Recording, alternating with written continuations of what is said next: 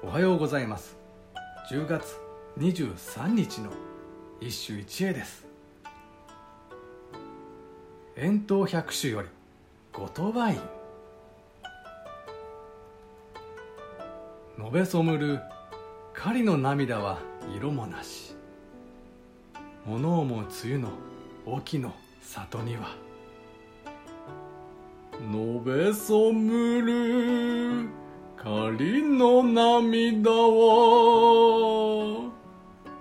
色もなし物も梅雨の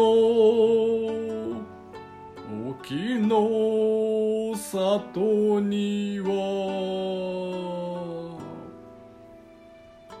昨日の流れで今日の歌を見れば内容はほとんど理解できると思う。一つ解釈を助けるとしたら狩りの涙は色もなしであろう。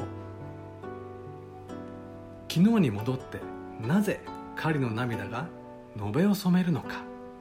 考えるとこれは狩りが悲嘆にくれた香類を流すからだ。ちなみに狩りがなぜ悲しいのかは定かでない。その上で今日の歌。延べを染めるはずの香類に色がないとある。なぜか。読み人を見よ。遠投沖に入るとなった帝王後鳥羽院である。二度と戻れぬ。都を忍んで。流す涙は枯れ果てて。色なんてものはとうに。失ってしまったのだ。以上今日も素晴らしい歌に出会いました。